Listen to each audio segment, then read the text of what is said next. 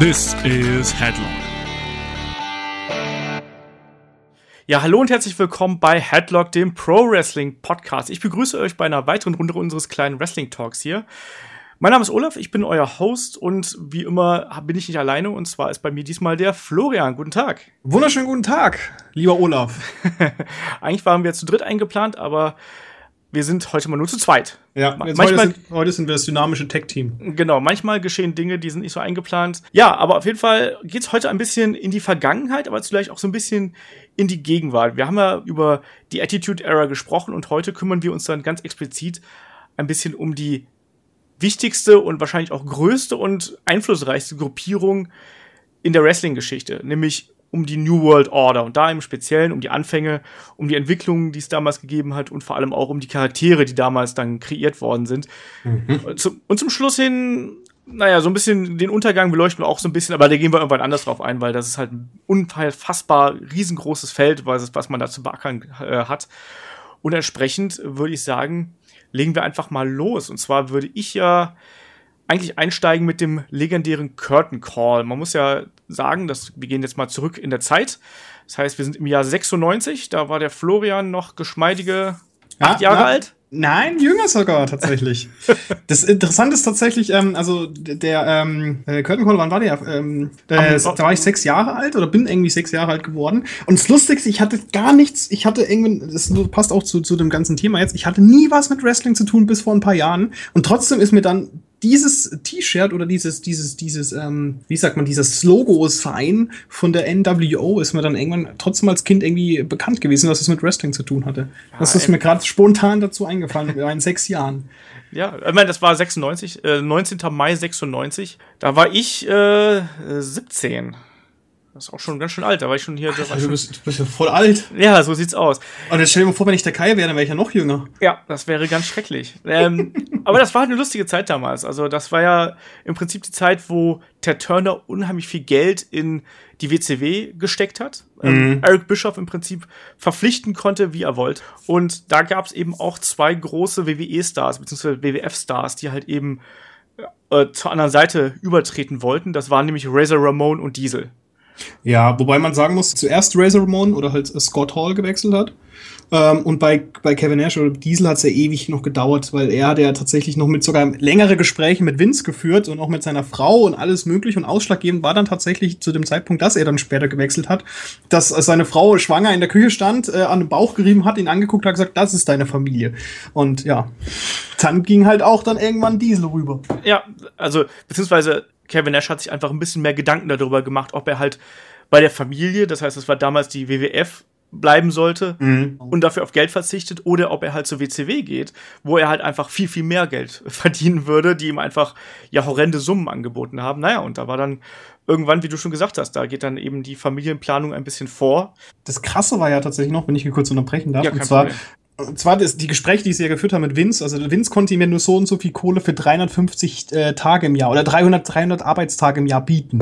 Und dann bei der WCW war es halt tatsächlich so, ja, die bieten dir halt die und die Summe, was halt ziemlich viel war, für 150 Tage Arbeit. Und dann hat er auch erstmal krass schlucken müssen, hat er gesagt, in der Dokumentation, die man im Network findet. Genau, ja, das war halt damals wirklich noch so, dass da ganz krasse Sonderregelungen im Prinzip fürs Top-Talent gemacht worden sind, wie du gerade gesagt hast, ne? Da musste man dann einfach quasi nur bei den ganz großen Shows antreten. Also da wurden dann keine House-Shows geworkt oder kleinere Events, sondern da wurde dann im Prinzip ausgewählt, wo man dann wirklich aktiv im Ring steht, wo man vielleicht auch nur mal dabei ist.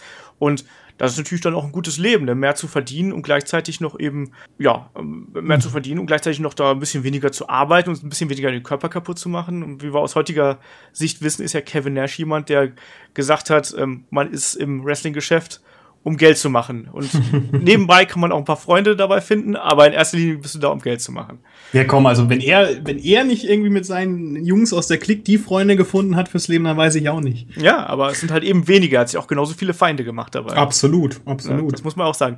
Ja, legendäre Curtain Call, um darauf zurückzukommen. Das war im Prinzip der letzte Abend von Kevin Nash und Scott Hall bei WWE, also von Razor Ramon und Diesel. Und der Event fand im Madison Square Garden statt. Shawn Michaels sollte antreten gegen Diesel im Steel Cage. Und als dann der Kampf vorbei war, sind Hunter Hearst Helmsley und Scott Hall noch in den Ring gekommen. Und die vier haben sich voneinander verabschiedet. Mit einer großen Umarmung, was ja damals halt überhaupt gar nicht ging, weil du hattest ja damals dieses sogenannte Kayfabe, das heißt, die Charaktere mussten, oder die Wrestler mussten in ihren Rollen bleiben, mehr oder weniger. Und da war halt, das war halt eben der größte Bruch des Kayfabe überhaupt, dass im Prinzip die Guten und die Bösen im Ring stehen und sich als normale Menschen voneinander verabschieden. Heute geht das, das sehen wir ja bei NXT ja sehr häufig zum Beispiel, bei WWE haben wir das ja im Prinzip auch gesehen, als hier Undertaker, Triple H und Shawn Michaels, ja. Da waren es ja auch im Prinzip die echten Menschen, die einfach sich gesagt haben, hey Alter, wir sind schon so alte Knochen, komm, wir nehmen uns trotzdem mal in den Arm und schleppen uns hier von der Bühne. Ja, oder zum Beispiel, wenn Shawn Michaels mit Nature Boy, Ric Flair, wo er dann noch gesagt hat, I love you und dann Sweet Chin Music und dann erstmal direkt den Abgang gemacht hat. Genau, das sind dann so die Momente, wo das heutzutage dann auch nicht mehr so die große Rolle spielt. Und wenn man bei Twitter und Facebook und so mal schaut, also wie Kai, glaube ich, letztes Mal gesagt hat, von wegen Kayfabe, wenn dann jemand wie Bray Wyatt erstmal hier irgendwas repostet von Don't Be a Bully oder so. Ja, oder Charity-Aktion. Genau. Das ist eigentlich völlig konträr zur dargestellten Persönlichkeit. Aber dazu muss man halt auch sagen, dass zum damaligen Zeitpunkt einfach die Gegebenheiten von sozialen Netzwerken und halt Internet überhaupt nicht zugegen war. Das Interessante war tatsächlich auch, es gibt bis heute kein offizielles Videomaterial von dem Kayfabe-Bruch oder von dem Curtain Call, sondern nur ein offiziell erworbenes Fanvideo von zwei Typen, die eine Kamera in die Veranstaltung reingeschmuggelt haben. Also, es ist sehr lustig, ist nämlich, es gab dann mal, ich weiß nicht, ob es bei Raw war oder bei einer Sendung letztes Jahr noch, habe ich das angeschaut, oder dieses Jahr, irgendwann im Frühjahr, da waren die zwei Typen, die das Video aufgenommen haben, zu Gast in der Sendung tatsächlich, oder zu Gast bei einer Veranstaltung von der WWE, und dann wurden sie erstmal so augenscheinlich verhaftet und von Hunter in den Schwitzkasten genommen, bevor sie sich dann alle lachend auf den Weg nach draußen gemacht haben. Das ist so eine kleine Anekdote am Rande. Ja, haben die erzählt, wie sie die Kamera reingeschmuggelt bekommen haben? Das haben sie gemacht, aber ich habe es nicht mehr im Kopf gehabt. Wahrscheinlich haben sie es irgendwie versteckt und haben dann so angegeben, ja, der Rucksack wurde schon durchsucht, und anscheinend hat es, glaube ich, schon jemand geglaubt, dass er durchsucht wurde. Und also die müssen die halt irgendwie reingeschleppt haben, weil im Vergleich zu heute sind halt solche Kameras wesentlich sperriger, muss man dazu sagen. Vor allem, weil die haben die Kamera auch reingebracht und wieder rausgebracht. Das ist auch super interessant dann eigentlich mal, das Ganze mal so rekapitulieren. Ich stelle mir gerade Christopher Walken aus Pulp Fiction dazu vor. So, wir haben diese Kamera reingebracht. Ich habe sie 30 Jahre in meinem Hintern aufbewahrt. Genau das. Weiß man's? Vielleicht sind die Bilder deswegen so unscharf. Genau.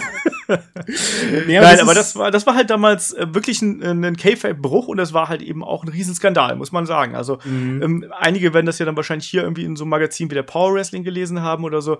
Das war halt ein Riesenskandal. Sowas gab's halt damals nicht. Und ja, es war halt eben dann so ein bisschen ein Problem. Und vor allem war es ein Problem für den guten Hunter Hearst Helmsley damals, der nämlich dann erstmal richtig auf den Sack bekommen hat, muss man so zu sagen. Also der war gesquasht. Genau, Hogpen-Match und so, oder wie es hieß, damals gegen Henry O. Godwin, der hatte sehr oft verloren, ein ganzes halbes Jahr lang. Shawn Michaels, dem konnte das egal sein, der war ja Champion zu der damaligen Zeit, den konnten sie nicht so stark bestrafen, ne? Der war einfach schon zu groß geworden, aber ja. Triple H musste verlieren, und das Schlimme ist ja eigentlich auch, oder das Gute, da haben wir ja im Attitude-Podcast ein bisschen drüber gesprochen. Also ohne diese Geschichte hätte es vielleicht Austin 316 gar nicht gegeben. Definitiv nicht. Also es ist ja schön, dass halt, muss man halt nochmal kurz rekapitulieren, dass halt Hunter hätte in dem King of the Ring antreten sollen und auch gewinnen sollen, wenn ich mich richtig entsinne. Und durch seinen Kayfabe-Bruch ist halt dann Austin in das Blickfeld gerückt, der offiziellen. Kann man eigentlich sagen, zum Glück, weil dann entstand ja halt sozusagen die Attitude Era, von der ihr ja lang und breit schon erzählt habt, und es entstand halt mit Steve Austin einer der markantesten und bis heute, glaube ich, auch einer der berühmtesten Wrestler aller Zeiten. Kann man einfach so sagen. Ja, absolut. Das wäre halt dann gar nicht möglich gewesen. Im Prinzip dieser Moment, den man da jetzt kennt, wo dann Steve Austin vor dem Thron steht und dann Jack Roberts niedermacht und dann sagt, hier, du zitierst hier immer die Bibel und so, weißt du was, Austin 316 says I just whipped your ass. Das ist so markant, ey. Das hätte es damals nicht gegeben, weil es diese Konstellation aus Steve Austin und Jake Roberts wahrscheinlich nie wieder gegeben hätte. Ja, aber manchmal passieren Dinge und manchmal laufen Dinge auch einfach so ab, wie sie halt dann eben ablaufen. Und im Prinzip ging es ja dann auch alles rasend schnell. Also 7 Tage später tauchte dann auf einmal Scott Hall in Macon, Georgia bei WCW Nitro auf. Und das Krasse ist, er ist dann halt rausgekommen. Also normalerweise kennt man das ja heutzutage so, wenn neue Wrestler auftauchen oder irgendwie Wrestler grundsätzlich auftauchen, dann meistens springen die in den Ring rein und verkloppen alles, was nicht bei 3 auf dem Apron ist. Und in dem Fall war das tatsächlich nicht so. Der kam halt rein und die Wrestler im Ring, ich weiß jetzt, glaube ich, nicht, wer das war. Weißt du das noch zufällig? Vielleicht 2 Jobber. Lass uns sagen, 2 Typen standen halt im Ring und er kam dann da rein und man muss halt sagen, ich glaube, der Grundtenor, den man sagen muss, ist, es gab damals kein Internet, kein WLAN in dem Sinne, wie es heute halt die Verbreitung von dem ganzen Netzwerk gibt. Und die Leute dachten halt noch, als der Typ da durch die Menge reingelaufen kommt, okay, da kommt jetzt ein Typ von der WWF, was will denn der hier überhaupt? Ja, und er schnappt sich halt einen Mic, steht an den Ring hin, guckt in die Menge und sagt so, you know who I am. Genau, mit der typischen Razor Ramon Stimme, mit dem Zahnstocher im Mundwinkel, auch mit demselben Akzent. Ich sehe übrigens gerade, wer es war. Es waren, wer da im Ring war. Okay. Es waren nämlich The Mauler und Steve Doll. Muss man nicht mehr kennen. Aber was du gerade gesagt hast, das Interessante ist eigentlich halt, dass er dann wirklich da reinkam und sagt halt, you all know who I am. Und dann sagt er halt, but you don't know why I'm here. Und das hat's eigentlich in dem Moment eben komplett gesagt, weil niemand wusste halt, warum der auf einmal da war. Jeder dachte, das ist Razor Ramon, der ist hier noch bei WWF unter Vertrag. Mir ging's damals genauso. Also ich kann mich noch damals sehr gut dran erinnern, als ich das dann, glaube ich, auf DSF gesehen habe, dachte ich halt auch so, verdammte Axt, also die kommen jetzt darüber. Und ich war wirklich auch einer von denen, die lange Zeit an eine Invasion von WWF bei WCW geglaubt haben.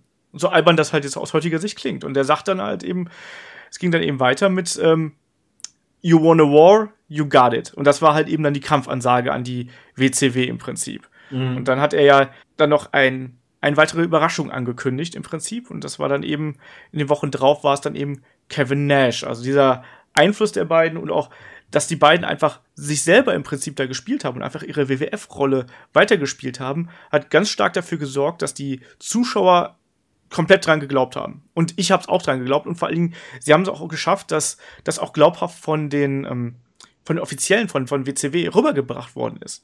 Genau. Also du siehst dann auf einmal einen Eric Bischoff, der panisch rausgerannt kommt. Du siehst diesen WCW-Locker-Room, der rausgerannt kommt. Und da hast du gedacht, so, alter Schwede, was passiert denn hier gerade? Ne? Ja, und die 2 Typen stehen dann halt einfach mal mit 2 Baseballschlägern am Ring und können halt den kompletten Grund, also die komplette Roaster von der WCW in Schach halten. Und das ist halt ziemlich cool. Es wurde halt auch gesagt zum Beispiel, das hat, glaube ich, Diesel selbst mal im Interview angegeben, dass halt die Leute, die Zuschauerzahlen sind halt dadurch gestiegen. Und es waren halt hauptsächlich die Leute, die halt dachten, okay, jetzt sind da 2 WWF-Guys, die halt einfach die WCW-Jungs auf die Fresse hauen, im Endeffekt. Und das Kluge daran war tatsächlich, dass die komplett, ich glaube, die ganze Zeit, also die komplette Anfangszeit, bevor sie dann als Scott Hall und Kevin Nash aufgetreten sind, nie ihre Künstlernamen ausgesprochen haben oder Ringnamen. Also die wurden immer nur zum Beispiel betitelt als You know who they are, come out guys beispielsweise und sowas. Immer so wurde sie bezeichnet. Und das ist ziemlich krass, weil das Ganze hat dann trotzdem dazu geführt, dass die WWE irgendwann die WCW angeklagt hatte tatsächlich, wegen der Nutzung von Markennamen, die die WWE beinhaltet. Ja, natürlich. Ich meine, was ist schädlicher, als wenn beim Konkurrenzprodukt im Prinzip deine größten Namen auftauchen, ne? Genau, oder zumindest 2 der großen Namen, ja. Ja, aber das hat man WWF damals halt schon schmerzlich angemerkt, als auf einmal Razor Ramon und Kevin Nash weg waren. Das war schon ein Loch auf jeden Fall, was dann auf einmal ins Roster gerissen worden ist. Also das war schon von großer Bedeutung. Ich meine, Kevin Nash war die Jahre davor noch Champion. Razor Ramon war Intercontinental Champion, hat legendäre Matches abgeliefert. Ich sagte nur ein Leiter-Match gegen Shawn Michaels, auch seine Fehde gegen Goldust zum Beispiel. Aus heutiger Sicht absolut fantastisch. Auch wie die da mit dieser, so blöd es jetzt klingen mag, mit dieser Homoerotik gespielt haben, wo du damals gar nicht mit umgehen konntest. Ich weiß halt, ich habe damals da voll im Fernseher gesessen als pubertierender 15-Jähriger und habe mir gedacht so, ja, aus heutiger Sicht, ich habe mir das letzte Mal angeguckt, wie super ist das denn gelöst? Und genau, um dem entgegenzuwirken, was du gerade gesagt hast, hat ja dann Bischoff beim Great American Bash 96 im Prinzip Nash und Hall nochmal zu einem Interview zu sich geholt und hat die dann ja da auch gefragt, so, seid ihr von WWF geschickt worden, um die WCW zu zerstören? Und dann sagten sie halt beide, nein, sind wir nicht. Ja, und damit war diese Sache schon mal klar.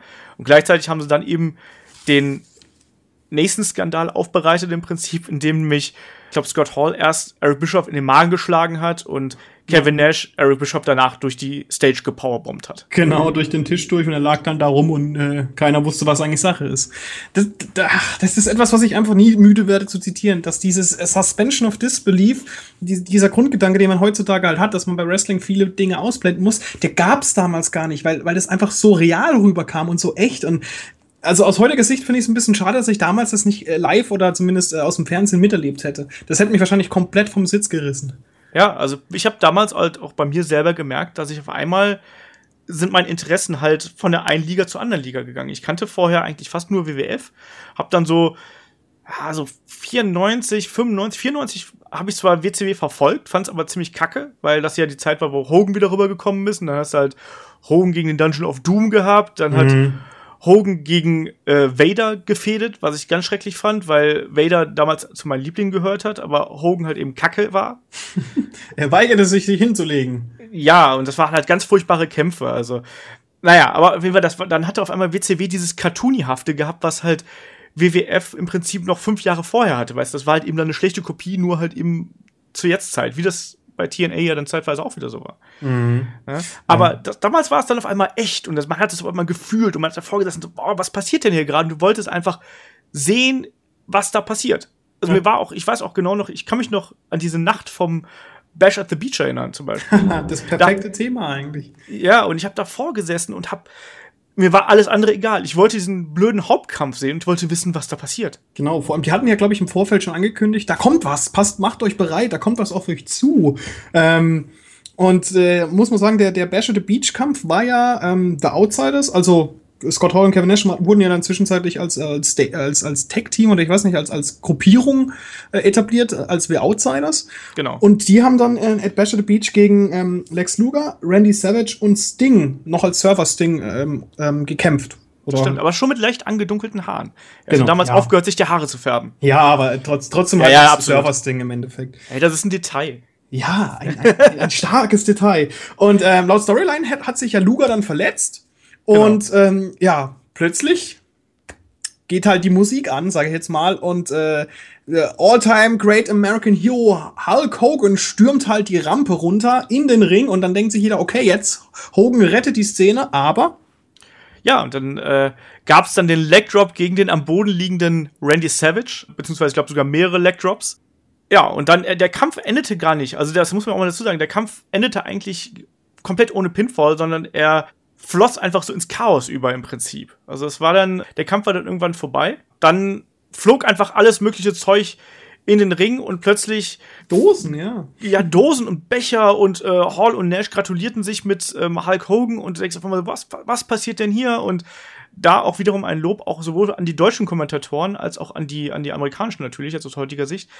Die haben das halt verkauft, als wenn da gerade die Welt untergangen wäre. Ja, ne? Es ist super, es ist großartig. Man kann sich das immer wieder auf YouTube angucken, wenn dann Hogan da steht und sagt, "This is the new world order, brother." Und dann regnet halt dieser ganze Müll in den Ring rein und ganz ehrlich, wer das geschrieben hat damals, der kann sich heute auf die Schulter klopfen. Ja, Eric Bischoff hat das geschrieben. Wobei man halt sagen muss, also dieser ganze Invasion-Angle, da hat ja Eric Bischoff Inspirationen aus Japan genommen, tatsächlich. Also die Vorgeschichte ist ja, dass er eben bei New Japan vorher war, ein paar Monate bevor dieser Invasion Angle bei WCW startete. Und da gab's das eben auch schon. So ähnlich zwar, also nicht genauso krass, aber es gab eben auch so einen Invasion Angle. Und das hat eben Eric Bischoff im Prinzip aus Japan übernommen und dann eben noch größer aufgepustet und vor allem mit Hulk Hogan dann als großer Kopf hinter dieser Gruppierung. Das war halt eben sensationell. Das Krasse ist halt, musst halt auch sehen, muss halt so sagen, Hogan ist ja schon seit den 70ern im Business. Ich glaube, das ist das erste Mal, dass er heel geturnt ist. Also was übrigens auch sein Name dann geändert hat. Er war da nicht mehr Hulk Hogan, sondern Hollywood Hogan. Er ist das erste Mal seit den 80ern wieder heel geturnt und das war halt dann auch noch zusätzlich zu dieser NWO oder beziehungsweise zu dieser Invasion Angle ist halt eine riesige Konklusion von die Unfassbarkeit, von Faszination, von purer Ekstase. Also du hast jetzt, glaube ich, eine Reihe an Paletten von Gefühle oder eine Palette an Gefühls-Emotionsebenen. Ich kann das einfach nicht besser beschreiben. Es ist einfach ein totales Wirrwarr gewesen. Und Hogan war ja schon immer dieser Larger-than-Life-Charakter. Also er ist ja der, also ich glaube, selbst Kinder heutzutage werden auch sagen, okay, abgesehen von Cena ist Hogan der Charakter, der halt Wrestling für bekannt ist. Und als er dann halt da rauskam und es sich wirklich dahingestellt hat, dann ist halt alles explodiert. Und das hat sich ja da auch weitergetragen tatsächlich. Ja, das Kuriose ist ja eigentlich, dass der Hogan-Charakter oder der Wrestler Hulk Hogan war ja da zu dem Zeitpunkt eigentlich schon durch. Ja. Das muss man ja mal so ganz klar sagen. Der war halt eben, der hat zwar bei WCW nochmal für einen Schub gesorgt, aber man hat halt schon das Gefühl gehabt, so, das geht halt nicht mehr. Du kannst diesen Hogan-Charakter, den haben sie auch versucht, so ein bisschen edgier zu machen, auch in seiner Fehde damals mit dem Giant irgendwie, da ist er auch schon in Schwarz aufgetreten und so, aber irgendwie, das hat halt nicht funktioniert, ne? Also da war der Hogan-Charakter, war einfach gerade bei den erwachsenen Wrestling-Fans, der war einfach durch. Mhm. Und eigentlich hat dieser Heel-Turn dafür gesorgt, dass Hogan plötzlich wieder komplett zu neuem Leben erwacht ist, ne? Der war auf einmal wieder interessant und der war heiß wie kein anderer, ne? Weil du auf einmal eine Figur hattest, die komplett konträr war zu dem, was du die letzten 20 Jahre gesehen hast, ne? Also ja. Ich hab heute noch AskCMJ bei den Kollegen von der WXW gesehen und da hat Christian Jacobi auch gesagt, dieser Heel-Turn hat im Prinzip dafür gesorgt, dass die Karriere von Hulk Hogan mal eben um 10, 15 Jahre verlängert worden ist, ne? Ja, es ist halt das, was wir zum Beispiel meinten, mit vorhin schon bei der Entscheidung vom Curtain Call von Hunter. Wenn das nicht gewesen wäre, wäre Austin nicht entstanden. Also wäre Austin nicht so krass rausgekommen, wie er rausgekommen ist. Wenn Hogan nicht den Heel-Turn gemacht hätte, wäre er wahrscheinlich schon längst in der Versenkung verschwunden. Oder halt zumindest nicht mehr so krass in Erinnerung geblieben als NWO-Mitglied, wie man es heute kennt. Das stimmt. Jetzt kann man sich natürlich fragen, was ist besser? Also ich habe ja tatsächlich in meinem Schrank ein Hulkamania-T-Shirt hängen. Also uiuiui. Ja, also ich für den Moment war sicherlich der Hogan-Turn halt besser, aber wenn man sich halt überlegt, was halt daraus geworden ist im Prinzip, weil ja eben Hogan auch immer ein sehr besonderer Mensch war, der ja genauso wie alle anderen das stimmt, ja. Aber der ja genauso wie alle anderen Top-Talents bei WCW damals auch Creative Control hatte, ne? Also der hatte da ein Mitspracherecht an seinen Geschichten gehabt und war dann ja auch im Prinzip so groß, dass er sich auch von niemandem mehr etwas sagen lassen musste. Und zu was das dann irgendwie dann teilweise auch geführt hat, das hat man dann ja später gesehen, ne? Was dann da als Resultat bei rauskam, ne? Also er hat ja, glaube ich, mal gemeint, er hat sich mit Bischof ziemlich gut verstanden, aber sie sind sich auch ziemlich oft in die Haare gekommen.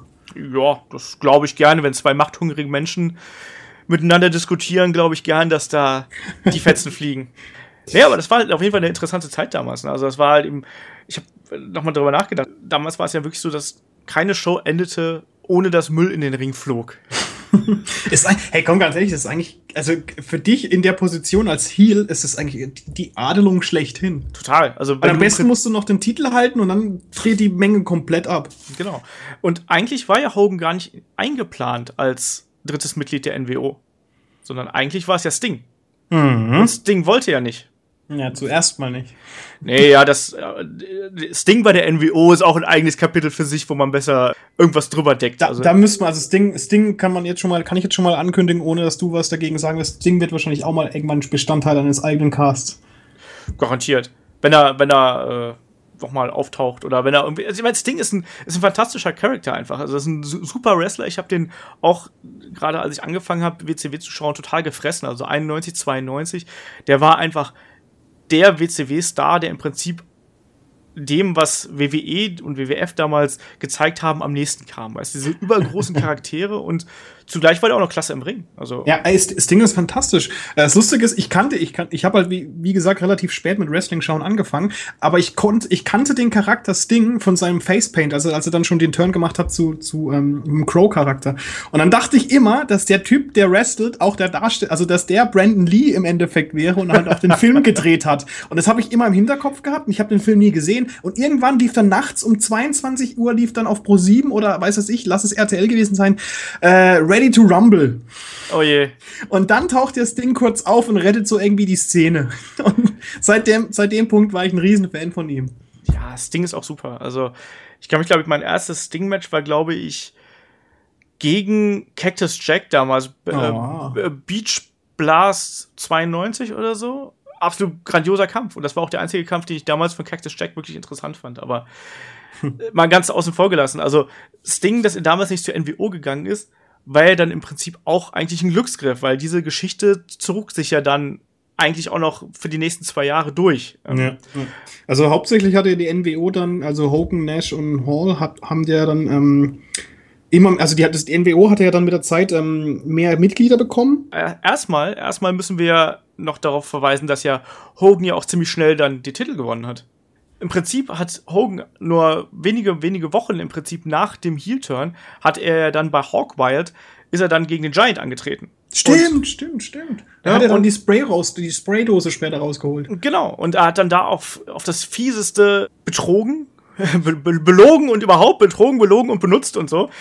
Und hat dann am Ende vom Kampf den Giant mit dem Gürtel niedergeschlagen. Und das Lustige an diesem Kampf, ich kann mich noch genau dran erinnern, weil das Witzige war halt, dass der Giant im Prinzip die Hogan-Manierismen damals an den Tag gelegt hat. Das heißt, der Giant hat sich angefangen hoch zu pushen und hat das Publikum aufgefordert, ihm zu helfen und hat Sachen genosellt, wie das Hogan damals als Guter gemacht hat. Und jetzt auf einmal hast du halt diesen Gegenpart, ne? Und dann auf einmal ist der Hogan halt wirklich zum bösen Hollywood Hogan geworden und hat dann eben am Ende den Giant niedergeschlagen und hat sich damit den Heavyweight-Title bei WCW geholt und zack, ja? War es dann auf einmal der NWO-Champion, weil nächste legendäre Szene natürlich, dann hat natürlich der gute Hulkster erstmal die Spraycan genommen, hat zum einen natürlich den Giant einmal bemalt mit dem NWO, aber noch viel wichtiger, er hat ja dann auch den Gürtel beschmiert. Genau, und dann schöne NWO-Tag draufgepackt. Genau, und das war natürlich auch noch, ja, das ist natürlich auch eine Art von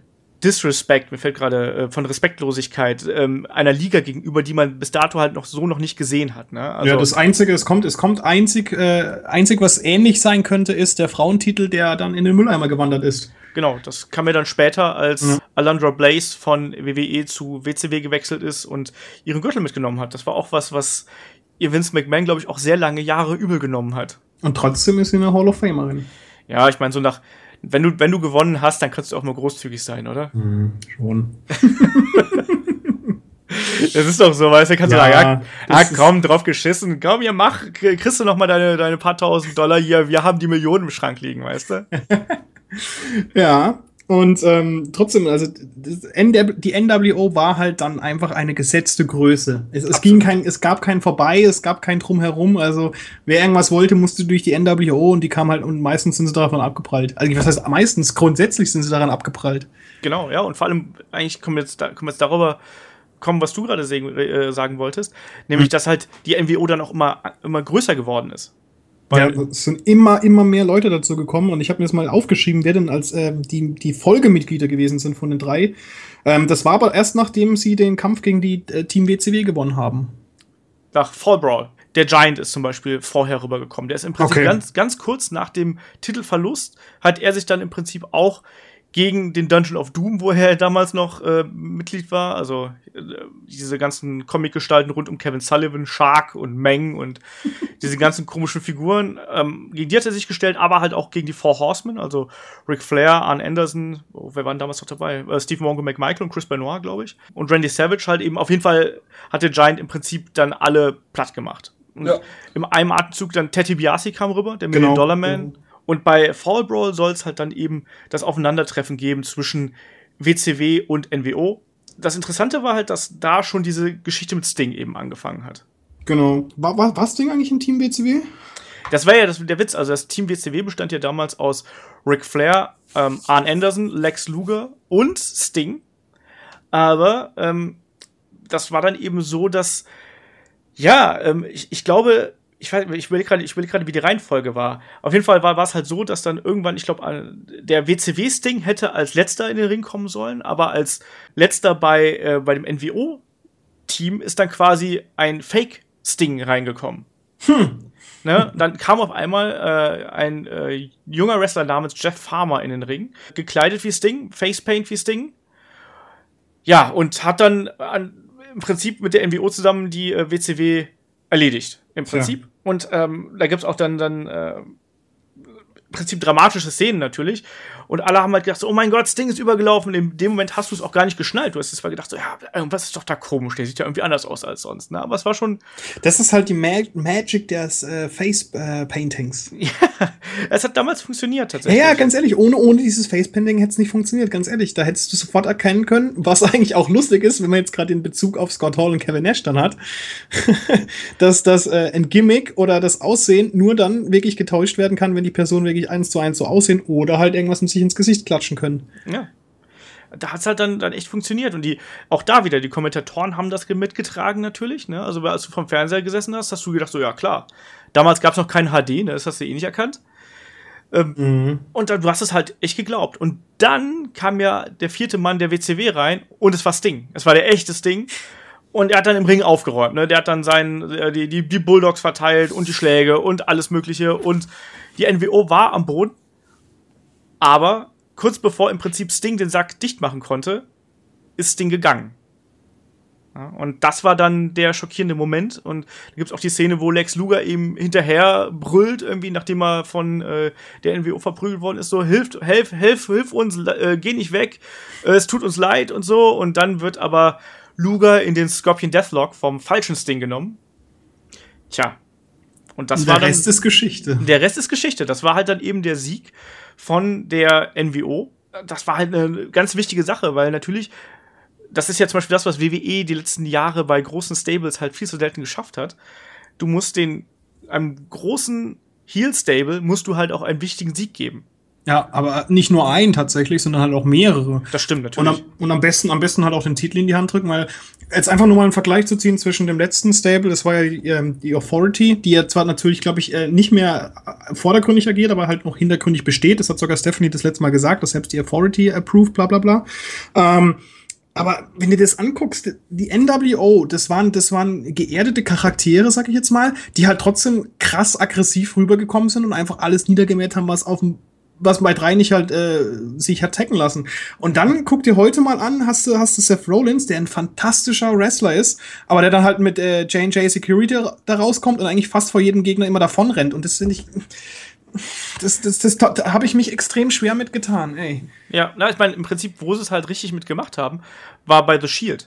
Ja, hallo, die Shield ist eh über allen Zweifel erhaben, hallo. Ja, aber da haben sie es halt richtig gemacht, weißt du, die durften direkt alle großen Gegner besiegen oder, wenn sie auch nicht besiegt haben, zumindest irgendwie abfertigen in irgendeiner Form. Ja, absolut. Und das ist halt eben wichtig. Und das hat man eigentlich auch aus dem NWO-Engel lernen können. Zum Beispiel, erinnere dich an so Nexus. Komplett ins Klo geschossen. Erinnere dich an die WCW, ECW Invasion. Ja, komm, aber das ist ja auch wieder so ein Thema, wo man sagen muss, okay, wenn die Jungs halt irgendwie ihre Ted Turner, ihre AOL oder Time Warner Verträge haben und Vince dann einfach nicht irgendwie warten kann, bis die dann fertig sind, tut mir leid. Und dann halt einfach allein schon das Booking von Goldberg, das ist ja dann total den Klo runtergegangen. Also da könnte ich mich jetzt echt drüber aufregen. Ja, aber wie gesagt, NWO damals ultra stark und im Prinzip die Nacht nach Fall Brawl ist Sting dann auch gegangen. Ja. Also, ne? Er hat dann an sich gezweifelt und hat an WCW gezweifelt und ist verschwunden. Und war dann auch 15 Monate nicht mehr aktiv im Ring. Er war nie wieder gesehen. Ja, nicht ganz. Also es ist ja, die haben es ja auch dann wiederum gut angetäuscht. Also ich weiß gar nicht mehr genau, wann er das erste Mal wieder aufgetaucht ist. Aber in den Folgemonaten ist er dann halt eben als geisterhafte Gestalt unter den Dächern der Hallen im Prinzip aufgetaucht. Während auf der anderen Seite halt der NWO-Stinger noch immer brav als reguläres Mitglied der NWO angetreten ist. Ne? Ja. Und das Lustige ist, es ist für mich bis heute eine der besten, also um auf Sting zu sprechen zu kommen, das ist für mich eine der besten Charakterentwicklungen oder Charakteränderungen, wie zum Beispiel der Heel-Turn von Hogan, der es jemals gegeben hat. Ja, absolut. Ich finde, das ist das beste Gimmick-Change oder der beste Gimmick-Change, den es jemals gegeben hat, meiner Meinung nach im Wrestling. Ja, das würde ich auch so unterschreiben, vor allem auch, weil sich da mal die WCW auch Zeit gelassen hat. Also ja. Ein Charakter so lange, also ich meine, in der heutigen Zeit kannst du es dir gar nicht mehr leisten, einen Wrestler für 15 Monate aus dem Gefecht zu nehmen im Prinzip und ihn nur anzudeuten. Ja, das Schlimme war ja tatsächlich noch, oder was heißt das Schlimme? Das Krasse war ja halt, dass das Ding, das the Face of the Company war im Endeffekt. Das ist ja das Krasse. Also, man muss ja sagen, dass bevor es zu dem Brawl kam, hat ja die NWO hauptsächlich gegen Randy Savage als Kontrahent gefädet. Aber also Randy Savage war ein ziemlich großer Gegner von der NWO. Aber dann ist halt Sting trotzdem immer wieder mit der Company in Verbindung gebracht worden. Nicht zu, aus diesem Grund wurde er halt auch, als dann Stings erste Mal bei der WWE angetreten ist, also wirklich bei der offiziellen WWE, dass er das letzte große WCW-Urgestein gewesen ist. Ja. Sting war schon immer einfach der Posterboy von der WCW und deswegen, aber auch eine treue Seele, ganz ehrlich. Ja, eben. Der war halt immer mit dabei im Prinzip. Bei allen Höhen und Tiefen. Also der hat ja auch seine Vertragsangebote gehabt, also sind wir mal ehrlich, also der hätte auch zwischendurch schon mal zur WWE gehen können, aber er wollte es halt nicht, ne? Und das Interessante ist ja eigentlich auch, dass damals, glaube ich, auch Scott Hall hat ja den Vorschlag zu dem Crow-Charakter gemacht. Mhm. Also der ist damals auf die Idee gekommen und da haben sie halt auch gesagt, oh ja, das ist natürlich schon eine große Entwicklung, ne? Vom hier Surferboy mit farbigen Gesichtsbemalungszeug und bunten Hosen zum wortlosen Rächer im Prinzip, der im schwarzen Mantel mit einem schwarz-weißen Gesichtspaint und langen, dunklen Haaren auf einmal zum Ring kommt und Leute mit einem Baseballschläger verprügelt, also. Das ist übrigens auch was Lustiges, mir aufgefallen ist. Das wäre auch ein lustiges Thema, und zwar die besten Waffengimmicks, die ein Wrestler hat. Da fallen mir tatsächlich heute nur 2 Stück ein, und das ist einmal Sting mit seinem Baseballschläger und Hunter mit seinem Sledgehammer. Aber mir würde noch Mick Foley einfallen mit seinem Barbwire-Bat. Der Sandman mit dem Singapore Cane, also da gibt's noch einige, die gerne mal irgendwas mit zum Ring gebracht haben. Bad Bones mit der Axt. Ja, beispielsweise. Für die WXW-Fans. Das ist schon ein bisschen länger her. Nee, ja, aber da hat halt alles gepasst beim Stinger. Absolut, absolut. Aber ich sag, das ist auch mutig, einen wichtigen Charakter wie ihn halt rauszunehmen und einfach mal zu sagen, nee, wir halten nicht in der Hinterhand und wir bauen da was Großes auf. Und das war für Sting auch wichtig, glaube ich, der auch einfach an so einem Punkt seiner Karriere angelangt war, wo er gesagt hat, so, mal sehen, wo das jetzt alles hinführt. Und naja, heute wissen wir, wo es hingeführt hat, nämlich dann zu Starrcade 1,5 Jahre später. Aber da sind wir ja noch nicht. Im Prinzip ist dann die NWO immer weiter gewachsen, wie du gerade schon gesagt hast. Also auch dubiose Gestalten sind natürlich dann darüber gekommen. Also X-Pac. X-Pac konnte ich noch komplett akzeptieren. Warum auf einmal Virgil Vince da aufgetaucht ist, habe ich nie verstanden. Ich meine, das war auch damals natürlich ein Schuss gegen WWE, ne? Weil man ja den Virgil-Charakter ja bei WWF damals aufgebaut hat und dann nennt man ausgerechnet ihn dann Vince, ne, wie Vince McMahon. Haha, haha, haha. Das waren sie ja damals nicht, zu schade, irgendwelche blöden Spitzen abzuschießen, genauso wie es ja WWF damals auch gemacht haben mit den Billionaire Ted Vignetten, die sie damals ja geschossen haben vor WrestleMania 12, glaube ich, war das. Mhm. Ne, und dem Huckster und dem Nacho Man und so, also. Ja, du musst mal gucken, das krass ist, also es passt jetzt zwar nicht zu der NWO, du musst ja sehen, es ging ja dann noch extrem weiter später mit DX, die halt dann mit dem gepanzerten Fahrzeug einfach mal vor die Arena von der WCW vorgefahren sind, also da wurde früher oder später wurde da mit harten Bandagen gekämpft. Natürlich, und im Endeffekt hat ja dann auch WWE und WWF ja da auch so ein bisschen, oder was heißt ein bisschen, hat eigentlich ganz klar von der WCW abgekupfert, wenn man mal ehrlich ist. Ja, und zwar mit etwas anderen Charakteren und auch teilweise noch deutlich lauteren Charakteren natürlich und frischeren Charakteren vor allem, aber du kannst mir halt nicht erklären, dass zum Beispiel ein Vince McMahon nicht in irgendeiner Form von dem dann ja auch übergelaufenen Eric Bischoff irgendwie inspiriert worden ist.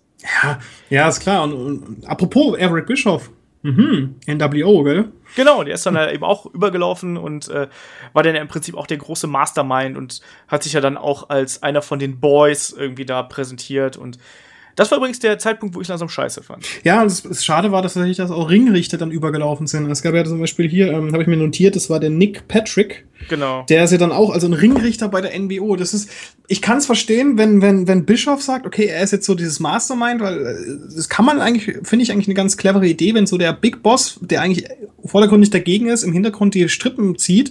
Aber wenn dann ein Ringrichter irgendwie noch Teil ist, das finde ich dann wirklich fast schon absurd, weil dann kannst du ihn gar nicht mehr antreten lassen. Der macht ja sowieso dann sofort hier machen Fingerpoke of Death beispielsweise und dann hast du das. Und das fand ich persönlich ein bisschen schade, weil ich kann es im Gegensatz zu dir, kann ich es nur in der Retrospektive wiedergeben, aber ich habe mir dann die ganzen Dokumentationen angeguckt, ein paar Kämpfe und dann denke ich mir so, hä?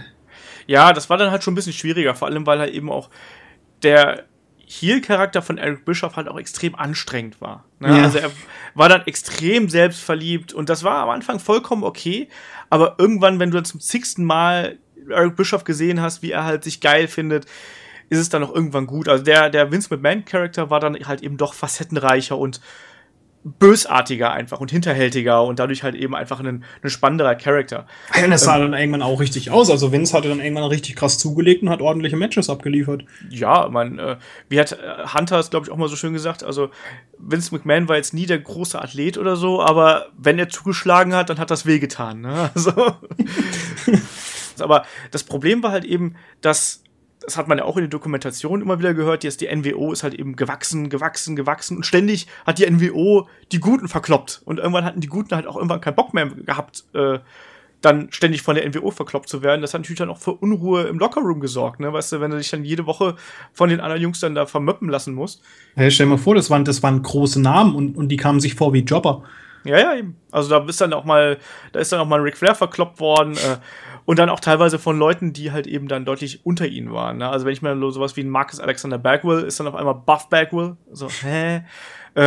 Aus dem Irwin R. Scheister wurde VK Wall Street, dann gab's Big Baba Rogers war dabei, Scott Norton war dabei, also da, allein wie man halt diese Gruppierung dann angefüllt hat, einfach nur um Masse drin zu haben, um die noch beeindruckend aussehen zu lassen, war halt dann eben schon ein bisschen viel und dann wurde es halt eben auch ein bisschen schwierig. Und dann gab es ja dann auch die verschiedenen Ableger wiederum von der NWO. Also das Ding ist ja immer weiter gewachsen. Es gab dann die NWO Japan mit Masachono zum Beispiel und dem Great Muta dabei. Ja gut, das waren ja teilweise dann Abarten dann, ja. Genau, ja. Aber und das ist halt auch so interessant, dass im Prinzip dieser WCW-Angle auch durch Kooperation im Prinzip in andere Ligen übergeschwappt ist. Ne? Also man stellt sich das heute mal vor, dass, was weiß ich, auf einmal die Authority eine eigene Fußballmannschaft hat. Nein, oder eine New Japan-Enklave aufmacht, weißt du? Dass dann auf einmal sind dann, weiß ich nicht, Tanahashi und sonst wer oder dann ist der Bullet Club auf einmal. Ja genau, der Bullet Club ist doch ein gutes Beispiel. Bullet Club gibt's ja noch in Japan oder gab's in Japan? Die gibt's immer noch. Gibt's immer noch und ist jetzt halt auch trotzdem in der WWE. Ja, aber WWE hat ja nicht die Rechte. Es ist ja der so, Club. Genau, es ist ja der Bella Club, den gibt's ja auch noch, aber na, es ist ähnlich, aber da ist es anders. Ne? Also da ist es halt tatsächlich aus diesem Engel heraus gewachsen und im Prinzip, was WWE jetzt mit dem Bullet Club oder dem Club macht, das ist ja im Prinzip eigentlich nur, dass sie Profit aus der Bekanntheit von AJ Styles, Luke Gallows und Karl Anderson und Finn Balor schlagen. Also wenn jetzt dann demnächst noch Kenny Omega mit darüber kommt, was ja gerüchtet wird, uiuiui, da haben sie bald alle da. Also ich hatte auch nichts dagegen, weil es alles fantastische Leute sind und wer einmal Kenny Omega mit dem Cleaner-Gimmick zum Ring hat kommen sehen, es ist beeindruckend und lustig zugleich. Aber naja, dieser NWO-Angle ist halt dann einfach immer größer geworden. Also das ist das, was ich damit ausdrücken will. Ne? Also er ist halt nicht nur begrenzt auf diese eine Liga gewesen, sondern der ist halt dann auch irgendwann so ein Popkulturphänomen gewesen, was im Prinzip quer über alle Grenzen gegangen ist. Und es gab ja dann sogar einen eigenen Pay-Per-View für die NWO. Mhm. Das ist ja auch das Kuriose an der Sache. Ne? Also Sold Out, glaube ich, oder? Genau, es gab dann Sold Out und absolut absurd, dass auf einmal dann noch absoluter schrecklicher Pay-Per-View, muss ich auch mal dazu sagen, absolut furchtbarer Pay-Per-View und auch mit so komischen Segmenten, wo sie dann irgendwie Miss NWO gesucht haben und dann nur so dicke Frauen da gehabt haben und das war furchtbar. So Biker-Gang-Mentality und so. Ja, also, die Steiner Brothers haben gekämpft. Eddie Guerrero war am Start. Ja, Eddie Guerrero. Also die Card hört sich eigentlich nicht schlecht an. Wenn ich mich nicht komplett täusche, war das doch sogar Eddie Guerrero gegen Six, also gegen X-Pac im Leitermatch. Ne? Das war auch ein toller Kampf. Ne? Aber, und er hat den Titel behalten. Ja, also es war ein super Kampf und das war auch, also Eddie Guerrero hat den einzigen, also wenn ich mir da könnte mich jetzt drauf festlegen oder nicht, aber ich meine, dass Eddie Guerrero den einzigen Babyface-Sieg an dem Abend davon getragen hat. Ach, gib dir das mal, ey. Ich mag mich da irren, aber ich meine, das war so. Wann war das denn das letzte Mal, dass wirklich der Großteil der Wrestler überhaupt Heel waren? Also jetzt aktuell in unserem WWE-Universum. Gar nicht. Das ist einfach so. Weil war das wirklich die letzte Mal der NWO? Nee, weiß nicht. Also das ist halt schwierig. Also du hast halt noch nie in der Vergangenheit dazu eigentlich nie so eine riesengroße, starke Gruppierung gehabt, wie es damals halt eben der Fall war. Ja, ich meine halt dann davon fortgehend, also dass du NWO hattest und heutzutage oder aus heutiger Sicht bis zur NWO-Gründung, gab es da nochmal so ein Stable, was in der Maß war? Du hattest auch nicht so große Stables, außer vielleicht jetzt The Corporate Ministry damals. Ja, oder ja. Hm. Aber da war halt auch, weißt du, da hast du dann aber auch so Leute wie hier Viscera dabei, die halt einfach nur Crap sind, also die halt dann ist doch viel schlimmer mit Jobbern aufgefüllt worden, als das damals bei der NWO der Fall war. Also, auf jeden Fall war das halt ein riesengroßer Stable von 12 Leuten und absurde Szenen. Da gab es ja auch die legendäre Opferung von Stephanie McMahon. Oh Gott, ach, das meinst du? Oh Gott, das war ja fürchterlich. Ja. Genau sowas gab's halt damals. Und das war halt von der Größe der Gruppierung her noch ähnlich, aber halt eben nicht mit dem Einfluss, weil keiner trägt heute mehr Corporate Ministry T-Shirts, sondern heutzutage tragen Leute teilweise noch NWO-T-Shirts. Ja klar, weil die NWO einfach Kult ist, ey. Genau wie Hulkamania.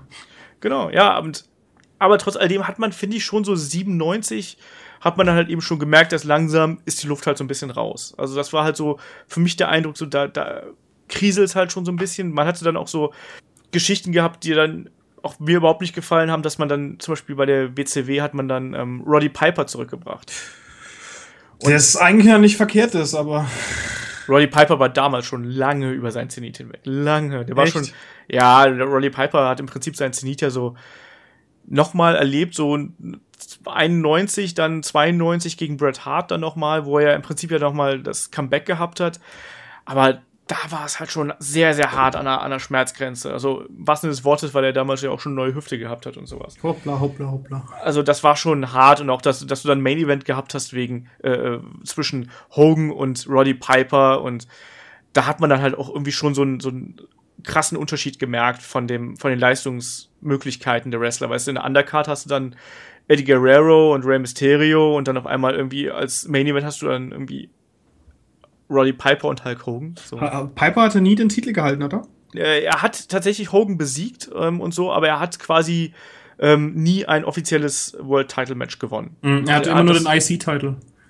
Den hat er einmal gehalten, ja. Also, und hinterher nochmal den US-Title hat er nochmal gehalten. Aber Roddy Piper war nie jemand, der groß die Gürtel gesammelt hat, tatsächlich. Ja, aber trotzdem fantastischer Charakter.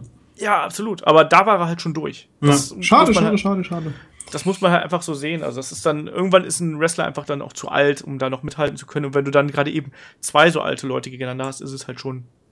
Sag das mal Ric Flair und dem Undertaker. Ja, aber das war halt dann auch noch eine andere Zeit irgendwie. Also, der Undertaker ist eh unkaputtbar und. außer kriegt ein F5 passiert. Ja, aber es waren halt da noch andere Zeiten und da konnte man es auch noch irgendwie anders. Ich weiß, keine Ahnung, es war halt auch Hogan, weißt du? Und Hogan war dann auch ein anderer Charakter, der sich auch nicht so für Leute eingesetzt hat, wenn auf die keinen Bock gehabt hat, wie es zum Beispiel ein Undertaker getan hat. Absolut. Also das ist auch das Krasse zum Beispiel. Hogan hatte nie so diese Clique, wie zum Beispiel Scott Hall und Nash. Weil die Clique hängt ja heutzutage noch ab, wenn sie sich irgendwie treffen oder sowas. Das stimmt, aber Hogan hatte trotzdem halt immer seine Leute, die halt eben ja in seiner Gunst standen. Genau, und die hinter ihm standen. Also ist das, ich glaube halt nicht, dass er so direkt, er hatte glaube ich schon Kumpanen, aber ich glaube halt nicht, dass er so Freunde hatte, weißt du, so. Ja. Das klingt vielleicht komisch, aber ich glaube eher, dass er eher so Business Associates hatte, weißt du, die gesagt haben so, hey, wir haben geile Business-Ideen, lass uns darüber mal einen Pitch machen oder so. Okay, meine coole Idee ist, du legst dich für mich hin und gibst mir den Gürtel. Okay, das ist eine gute Idee, Hogan, dann machen wir so. Ja, ich weiß, was du meinst. Man weiß es nicht. Naja, aber ich bereite jetzt gerade so ein bisschen zum Downfall der NWO so ein bisschen hin. Ich versuche es nur hinauszuzögern, weil das ja traurig ist. Ja, deswegen, das handeln wir auch relativ kurz ab. Wir machen da nochmal demnächst wir machen uns über WCW und NWO lustig zu der Zeit. Also, weil man weiß ja, so ab 98 ging das Ding dann so langsam in den Keller. Und, absolut.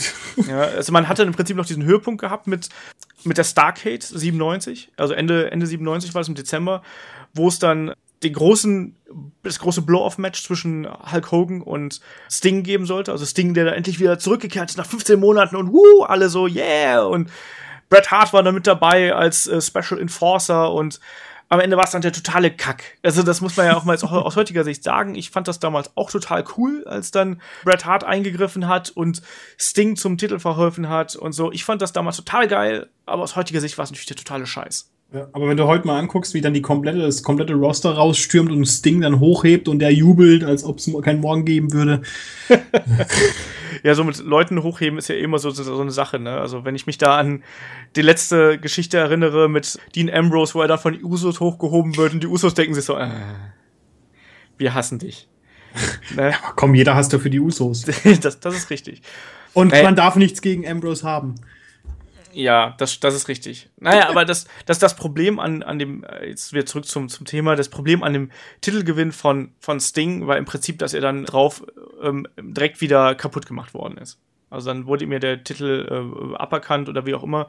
Und dann wurde halt direkt ein neues Titelmatch festgesetzt. Und das ist halt eben, du kannst halt, das, aus heutiger Sicht ist es halt schrecklich. Ich meine, wie kannst du das machen? Im Prinzip, du lässt das große Babyface, lässt du den Titel endlich gewinnen. Die Leute sind alle glücklich. Und anstatt, dass du dann mal sagst, so jetzt soll der halt noch ausfechten, dann vakantierst du im Prinzip Wochen drauf. Das ist das Heftige, ohne Scheiß. Also, wenn du dich nicht verletzt gerade unbedingt, dann musst du einen Titel nicht vakant nennen oder geben. Aber das ist halt echt, also das war eigentlich ein Schlag ins Gesicht von Sting. Ja, und plus dann auch noch bei Thunder, das keinen interessiert hat. Na, also, es ist halt ein schlechter Witz gewesen. Also da hast du halt gemerkt, dass bei WCW irgendwas falsch läuft. Weil das war dann auch schon wieder Backstage-Politics natürlich. Hogan wollte sich nicht ganz klar fürs Ding hinlegen. Daraufhin gab es dann halt eben diese Geschichte. Und dann hast du halt die ganze Kacke wieder von vorne gehabt. Ne? Und dann war, meine ich, dann auch danach Hogan wieder Champion, wenn ich mich jetzt nicht komplett täusche. Ne? Und da hört es halt dann langsam auf, dass die NWO cool war. Und ab da hast du halt dann eben auch gemerkt, so ja, hier passt irgendwann nichts mehr gegeneinander. Ja, es hat sich halt alles irgendwie so ein bisschen totgerannt und auch dann fast schon wiederholt. Ja, und es sind halt einfach auch zu viele Köche verderben den Brei, sagt man ja so schön. Es sind einfach zu viele, zu mächtige Wrestler, die halt auch noch alle zu viel Mitspracherecht gehabt haben. Ja, also, das ist halt eben ganz, ganz, ganz, ganz furchtbar gewesen zu der damaligen Zeit. Und wie wir gerade gesagt haben, im Prinzip ist die NWO dann auch irgendwann 98 auch zerbrochen. Also sprich, da haben sich dann Splittergruppierungen gelöst, nämlich zum einen die NWO Hollywood, logischerweise, und Hollywood Hogan, mit so geistreichen Gestalten wie Horace Hogan dabei und auf der anderen Seite war dann eben das Wolfpack. Also die NWO nur in rot-schwarz? Genau, mit rot-schwarzer Gesichtsbemalung, wie haben sie damals so schön gesagt, sah immer so aus, also da ist dann hinter auch. Also es war eine ganz dubiose Gruppierung. Also das Wolfpack waren unter anderem dann Lex Luger, Kevin Nash als Anführer, Conan war dann dabei, wo ich auch frage, wie passt denn ein Lex Luger da rein? Also die kamen dann halt eben zu so einem coolen Hip-Hop-Theme rein irgendwie und das geht zwar mit Conan und Kevin Nash, habe ich mir noch gefallen lassen, aber so ein Lex Luger, uiuiui, hat nie für mich da rein gepasst. Und im Endeffekt ist dann Stinger auch noch damit drüber gerutscht. Ja, das war ja ein riesengroßes Hackmack. Also wir hatten ja schon gemeint, dass das Sting eigentlich sich immer gegen gesträubt hat, Teil der NWO zu werden. Aber ich weiß nicht, hat er nicht 2 T-Shirts sogar angehabt? Zuerst einmal schwarzes und dann das rote? Genau, er hatte, als dann die Entscheidung getroffen worden ist, kam er halt eben rein mit seinem weißen Facepaint und mit einem schwarz-weißen T-Shirt. Hat dann so, yeah, hat hier das NWO-Zeichen zu Hogan und Co. gemacht und so, yeah, ich bin einer von euren Buddies. Und dann, als alle sich umgedreht haben, um zu feiern, hat er eben sein T-Shirt zerrissen. Und darunter war dann ein rotes und dann gab es den Scorpion Death Drop zum 1000. Mal und alle so, oh, juhu, Sting bleibt einer von den Guten, ne?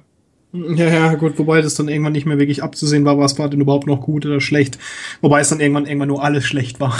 Ja, es war halt einfach nur Grütze dann damals und das ist halt auch so ein Teil der NWO, den man jetzt eigentlich auch echt geflissentlich übergehen kann. Da machen wir irgendwann mal einen, warum die WCW irgendwann den Bach runtergegangen ist, Podcast raus, glaube ich. Ja, da kannst du Monday Night Wars dann sogar thematisieren. Ja, also weil es ist einfach so viel Schrott, der da zusammengelaufen ist und dann, ja, dann Goldberg mischt er ja auch noch mit rein und seinen Titelgewinn damals und Titelverlust natürlich auch und alles Grütze. Es gab dann das NWO-Eli-Team, es gab das NWO-B-Team um, wie hieß der hier, Stevie Ray und Scott Norton und Vince und all so ein Bullshit. Also es gab, glaube ich, im Endeffekt fast 10 Gruppierungen über den ganzen Verlauf von 1996 bis 2002, bis es dann irgendwann auch bei der WWF gelandet ist, weil Vince dann irgendwann gesagt hat, so, jetzt habe ich alles aufgekauft, jetzt will ich die auch nochmal haben. Es gab das Wolfpack, es gab Black and White, es gab NWO Mega. Es gab NWO Black and Silver gab's ja, genau, auch dann ganz danach. Kurz bevor die WCW endgültig den Bach runtergegangen ist, dann gab's ja wirklich dann NWO Black and Silver mit Jeff Jarrett und Bret Hart und Scott Steiner noch. Und Scott Steiner, ja, also das waren dann keine guten Zeiten und spätestens da hat man dann gemerkt, so dass der NWO-Engel hat sich einfach totgeritten, der lief 2 Jahre top. Ich meine, man muss ja auch dann der WCW auch neidlos anerkennen. Ich meine, die hatten da die WWE wirklich mit dem Rücken an der Wand und haben es trotzdem verkackt. Ja, also auch die haben es halt verpasst, neue Charaktere aufzubauen, bis auf Goldberg, den haben sie hinterher auch ins Klo geschossen. Gut, den hat Vince noch ins Klo geschossen. Den hat den auch noch ins Klo geschossen. Aber das war halt einfach da fehlte auch was. Und auch ein neuer Charakter wie der Diamond Dallas Page zum Beispiel hat auch nie diesen Stellenwert erreicht, den auch einen Hogan oder einen Goldberg von mir das auch eine Zeit lang gehabt hat. Ne? Ja, das ist halt leider auch, das ist aber teilweise auch leider den Egomanen geschuldet. Absolut, absolut. Und da hat man dann ja auch, da gab es ja dann auch diesen legendären Ausfall dann beim Bash at the Beach, glaube ich, 2000, wo dann ja auch hier die Geschichte mit Vince Russo und Hogan dann da ja auch übergeschäumt ist und man bis heute nicht genau weiß, ob das jetzt echt oder ob das fake war, weil irgendwie Vince Russo sagt, glaube ich, es war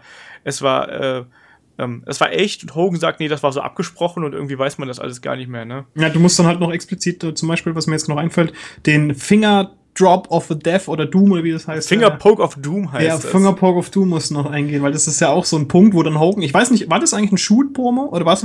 Nee, das war eine komplett, also es war eine Hogan-Arschloch-Promo war das. Das war im Prinzip die Nacht, nachdem Kevin Nash Goldberg den Titel abgenommen hat, hat dann Hogan ein Rematch gefordert. Man muss sich damals vorstellen, da waren Nash und Hogan waren auf gegenüberliegenden Seiten und waren verfeindet eigentlich, ne, wir hassen uns und da denkt man sich doch, ja, nachdem so eine monumentale Siegesserie wie die von Goldberg gerade beendet worden ist, da muss man doch irgendwie einen starken Title Run aufbauen und irgendwie was Gutes daraus machen. Und dann gibt's den Fingerpoke of Doom, dann piekst nämlich Hogan Kevin Nash auf die Brust, dieser wirft sich spektakulär auf den Rücken und 1, 2, 3 lässt sich pinnen und dann ist die NWO wieder zusammen. Also der Fingerpoke of Doom war halt eben eine Katastrophe, ne? Also es wurde dieser Sturz von Nash wird heute noch tituliert als hätte ihn eine Kanonenkugel getroffen. So hat er sich hingeworfen und im Endeffekt hat er halt dieses komplette Ding ad absurdum geführt. Also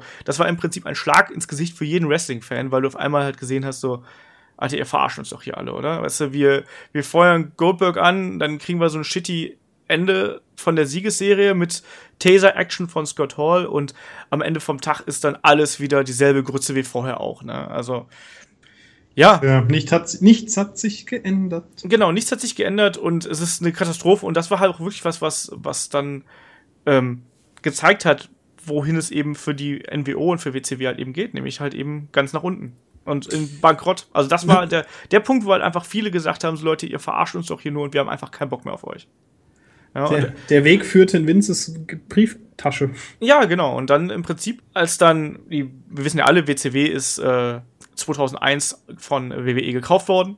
Um die ganze Sache hier abzukürzen, es ist ja eine lange Geschichte, aber man kann ja eigentlich auch... Es ist super lange Geschichte, vor allem, wenn du die ganzen Stables nochmal aufgreifen willst. Genau. Und im Prinzip ist sie dann aufgekauft worden und dann hat eben Vince McMahon hat ja dann damals die NWO zurückgebracht, um seinen Feind Ric Flair, der damals Co-Owner von WWE war, zu bekämpfen. Und er wollte das Gift der NWO zurückbringen, um Ric Flair aus der Liga zu treiben im Prinzip. Und ja, dann gab es eben dann bei WrestleMania 18, was ziemlich geil war, muss man sagen. Also Hogan gegen The Rock war fantastisch. War fantastisch. Ja. Und da hatte dann Hogan tatsächlich positive Resonanz kassiert, weil er sich ja dann zum Beispiel hinplatziert hat und dann, wie er halt da kaputt sich hingestellt hat und in die Menge gezeigt hat und dann da gezeigt, da hier die Leute cheering for you oder die Leute jubeln für dich. Ja, ja. Also es war auch ein einzigartiger Moment, weil die Leute, das war auch schon wieder so ein lustiger Moment, wo im Prinzip das Publikum die Kontrolle übernommen hat. Also im Prinzip war ja eigentlich The Rock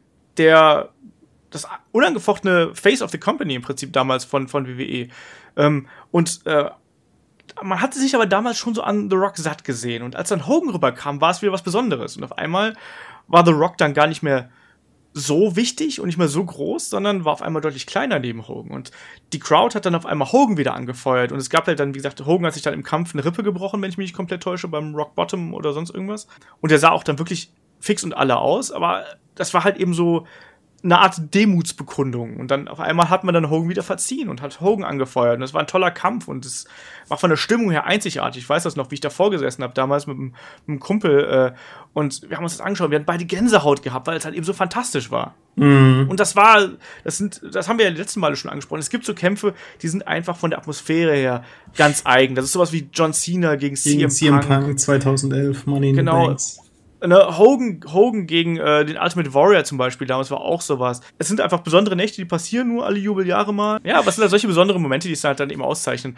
Aber dann auch im Prinzip hat sich ja dann auch der NWO-Angle ja im Prinzip bei WWE ja auch relativ schnell erledigt gehabt. Da ist dann Hogan nach WrestleMania 18 Babyface geturnt gegen die NWO. Da gab es ja dann sogar noch die lustige Geschichte, dass ja sogar Shawn Michaels kurzzeitig NWO-Mitglied war und Big Show. Und was war das Besondere an Shawn Michaels? Dass er nie gekämpft hat und dass er Commissioner war damals? Nee, Shawn Michaels war das einzige Nicht-WCW-Mitglied der NWO, jemals. Das stimmt, glaube ich. Mhm. Er war ja nie bei der WCW und er ist das einzige Nicht-WCW-Mitglied der NWO. War ja auch nur relativ kurz. Ja, aber trotzdem. Aber trotzdem, da hast du recht. Auf jeden Fall war das dann ein kurzer Run im Prinzip von der NWO, weil ja dann sich Kevin Nash verletzt hat und im Endeffekt war das dann auch das Ende der NWO und da Scott Hall hatte dann andere Probleme gehabt zwischenzeitlich dann danach mit seinem Entzug und so und das war es, ne? Ja, das war dann... Ja, also das ist im Prinzip das Ende der NWO. TNA hat es nochmal versucht aufzugreifen und so. Das hat natürlich auch nicht funktioniert, weil sie die Rechte daran nicht hatten. Wie hieß denn der Club nochmal? Oder die Vereinigung, die sie da hatten mit diesen Hintermännern? The Band hatten sie zwischenzeitlich. Aber das war auch halt so, ne? Das ist halt auch mal, wenn du ist TNA! Ja, und wenn du 12 Jahre später versuchst, irgendwas aufzugreifen, ist es halt kacke. Dafür haben sie jetzt die Final Deletion, auch alles super. Ja, aber man kann halt trotzdem die ganze Geschichte abschließen, halt einfach um einfach zu sagen, wie geil eigentlich die NWO in der Anfangsphase war und wie bahnbrechend die halt damals war, weil sie halt auch diesen Reality-Charakter im Prinzip in die Wrestling-Shows halt eigentlich in die WCW-Shows reingebracht hat. Ohne NWO hätte es nie im Leben so einen geilen Monday Night War gegeben, wie wir das jetzt gesehen hätten. Und ohne NWO hätte es wahrscheinlich auch viele der Charaktere eben, die wir jetzt heute noch aus der Attitude Era irgendwie kennen und lieben, hätte es halt in ihrer Form nie gegeben. Genau. Also, und ohne die NWO oder beziehungsweise ohne die WCW per se hätte es eigentlich nur noch Superfiguren gegeben. Das fand ich halt einfach immer noch bis heute super, dass halt viele Charaktere in der NWO oder in der WCW grundsätzlich sich selbst repräsentiert haben. Also die Leute von der Straße, die zwar super cool waren, aber es waren keine, weiß ich, Oz, The Wizard und so Schmarrn. Also keine der passt halt gerade. Keine so super mega larger-than-life Characters of Comic Book Stories und bla bla bla. Und das finde ich halt ziemlich cool an der NWO und der WCW per se. Ja, und auch dass die Zuschauer haben ja auch so eine ganz besondere Rolle damals ja auch eingenommen. Ne? Wir haben letztes Mal ganz beim Attitude-Podcast so viel drüber geredet, wie rau und wie gnadenlos im Prinzip auch das Publikum damals gewesen ist. Das hat man dabei der NWO halt auch gesehen. Ne? Ich meine, das war Mitte 96. Da ist noch bei der WWE noch brav Shawn Michaels als guter Junge rumgeturnt. Im Prinzip, da flogen schon die Becher bei der WCW. Ne? Ja, das meine ich nur. Kannst du dir das heute vorstellen? Kannst du dir heute vorstellen, dass überhaupt noch ein Wrestler mit Sachen beworfen wird auf dem Trapez? Das Problem ist, wenn du das heute machst, fliegst du aus der Halle. Ja, das ist halt. Ja, weißt du, guck mal, damals auch noch bestes Beispiel. Scott Hall ist damals als erstes rübergekommen und er ist einfach durch die Menge gegangen und die Leute haben auf ihn gezeigt und es ist nichts passiert. Also, es ist halt ein bisschen schade, wie sich das Ganze gewandelt hat, dass selbst wenn Reigns durch die Menge läuft, dass da halt erstmal 20.000 Securities rumstehen und den ganzen Weg halt bahnen. Naja, ich meine, es ist halt auch eine ganz andere Zeit, ne? Ja, klar, aber ist trotzdem, also ich finde halt, als Resümee aus diesem Podcast kann man eigentlich sagen, dass die NWO das most famous und einflussreichste Stable aller Zeit gewesen ist. Absolut. Zumindest was die WCW und WWE angeht. Ja, ich meine, da liefern sich natürlich NWO und die Generation X halt eben ein hartes Kopf-an-Kopf-Rennen, aber ich glaube halt schon, dass die NWO so als die Originale im Prinzip da doch schon noch eigentlich fast wichtiger sind, würde ich jetzt mal sagen. Die X ist halt so diese Hardcore, nee, nicht die X, ich meine hier, NWO ist ja eher so dieses Hardcore-böse Image im Endeffekt. Die Leute, die hauen dir halt einfach auf die Fresse, wenn sie wollen, und die X war ja halt dieser Quatsch-Comedy-Club für Wrestler im Endeffekt. Ja, das eine war halt so ein bisschen MTV, also die X, würde ich jetzt mal sagen, war so dieser MTV-Humor im Prinzip, aber halt eben trotzdem noch dabei halt eben over the top und ja, ich weiß gar nicht, NWO war halt dann irgendwie so Reality-Brutality, irgendwie sowas in der Richtung. Ne? Reality-Brutality, also, das... Ja, die Rey Mysterio halt einfach mit den Bauwagen werfen und so ein Blödsinn. Ne? Ja, also, ja, klar. Und das finde ich, hat super gepasst eigentlich. Eben, also... Aber auch da, DX hätte es wahrscheinlich ohne NWO nicht gegeben. Nicht, glaube ich nicht. Das unterschreibe ich so. Ne? Ja, aber ich glaube, zum Thema WCW machen wir doch irgendwann mal noch eine eigene Runde mit den dümmsten Momenten der WCW-Geschichte mit dem Judy Bagwell on a Forklift-Match und wie Sting vom Brennen vom Titantron fiel oder sowas. Okay. Der Arme. Ja, das war glaube ich, damals in einem wie hieß das damals? Ich weiß gar nicht mehr. Inferno-Match, glaube ich, gegen Vampiro, wenn ich mich nicht komplett täusche. Oh, Vampiro, der ist ja noch aktiv gewesen vor ein paar Jahren, gell? Ja. Er hatte dieses mega krasse Hardcore-Match gehabt in Lucha Underground, glaube ich, oder? Genau, gegen Pentagon Junior war der noch aktiv. Genau. Richtig fieses Ding. Genau, Lucha Underground kann man sich übrigens auch schön anschauen, muss ich mal gerade so sagen. Ist halt eben ganz anders, ein bisschen schriller, ein bisschen lauter, ein bisschen schneller vor allem. Schneller, ja, natürlich auch. Und halt eben auch mit ganz viel Fantasy, Science-Fiction und Comic-Einfluss im Prinzip. Aber auch eine geile Sache. Also auch eine schöne Weiterentwicklung vom Wrestling, was man halt eben machen kann, wenn man nicht in die ganz comichafte Chikara-Richtung gehen möchte. Ja, wobei das halt sehr stark mexikanisch geprägt ist. Und Mexiko hatte Wrestling nochmal einen krass anderen Stellenwert als im Rest der Welt. Genau. Das stimmt. Es gab ja übrigens auch, natürlich wieder hier von wegen NWO, es gab ja auch die LWO damals, die Latino World Order. Genau, ja mit Eddie Guerrero, glaube ich, oder? Genau, ja. Und mit Rey Mysterio, der nicht in den Stable wollte und sowas. Ja, das war damals, aber es war halt lustig auch, wie dann die Gruppierung quasi sich da drum entwickelt haben. Es war halt eben dann zu viel und wenn du immer zu viel machst, dann ist es halt irgendwann immer auch zu viel des Guten und dann ist meistens auch irgendwann scheiße. Ja, und das war im Endeffekt der Grund auch, weshalb und warum am Ende alles den Bach runterging. Genau. Ja, aber trotzdem, NWO war eine tolle Zeit und wer das nochmal nachholen möchte, also ihr solltet da unbedingt die Monday Night Wars sich nochmal anschauen und vor allem auch ruhig mal die alten WCW Nitros, gerade so in der Anfangsphase oder Mitte 96, wo dann wirklich das losging mit Scott Hall, wo er rübergekommen ist und Kevin Nash und so, das war halt. Und sich nur mal die Crowd-Reactions anzuschauen, das hat halt schon was. Ne? Und in der Zeit, wo halt auch mal montags auch tatsächlich mal ein Titel gewechselt ist. Ja, das kann halt auch schon mal vorkommen, wobei man da auch wiederum mal fragen muss, ob das sein muss, ob man damit nicht, gerade zu damaliger Zeit, nicht einfach richtig viel Geld aus dem Fenster rausgeworfen hat. Fragen über Fragen. Ja, das ist ja, aus heutiger Sicht kann man halt immer klug schnacken, aber ändern kann man die Vergangenheit leider nicht mehr. Und um mal einen Film meines Lieblingsschauspielers zu zitieren, das ist eine Geschichte für einen anderen Zeitpunkt. Genau das.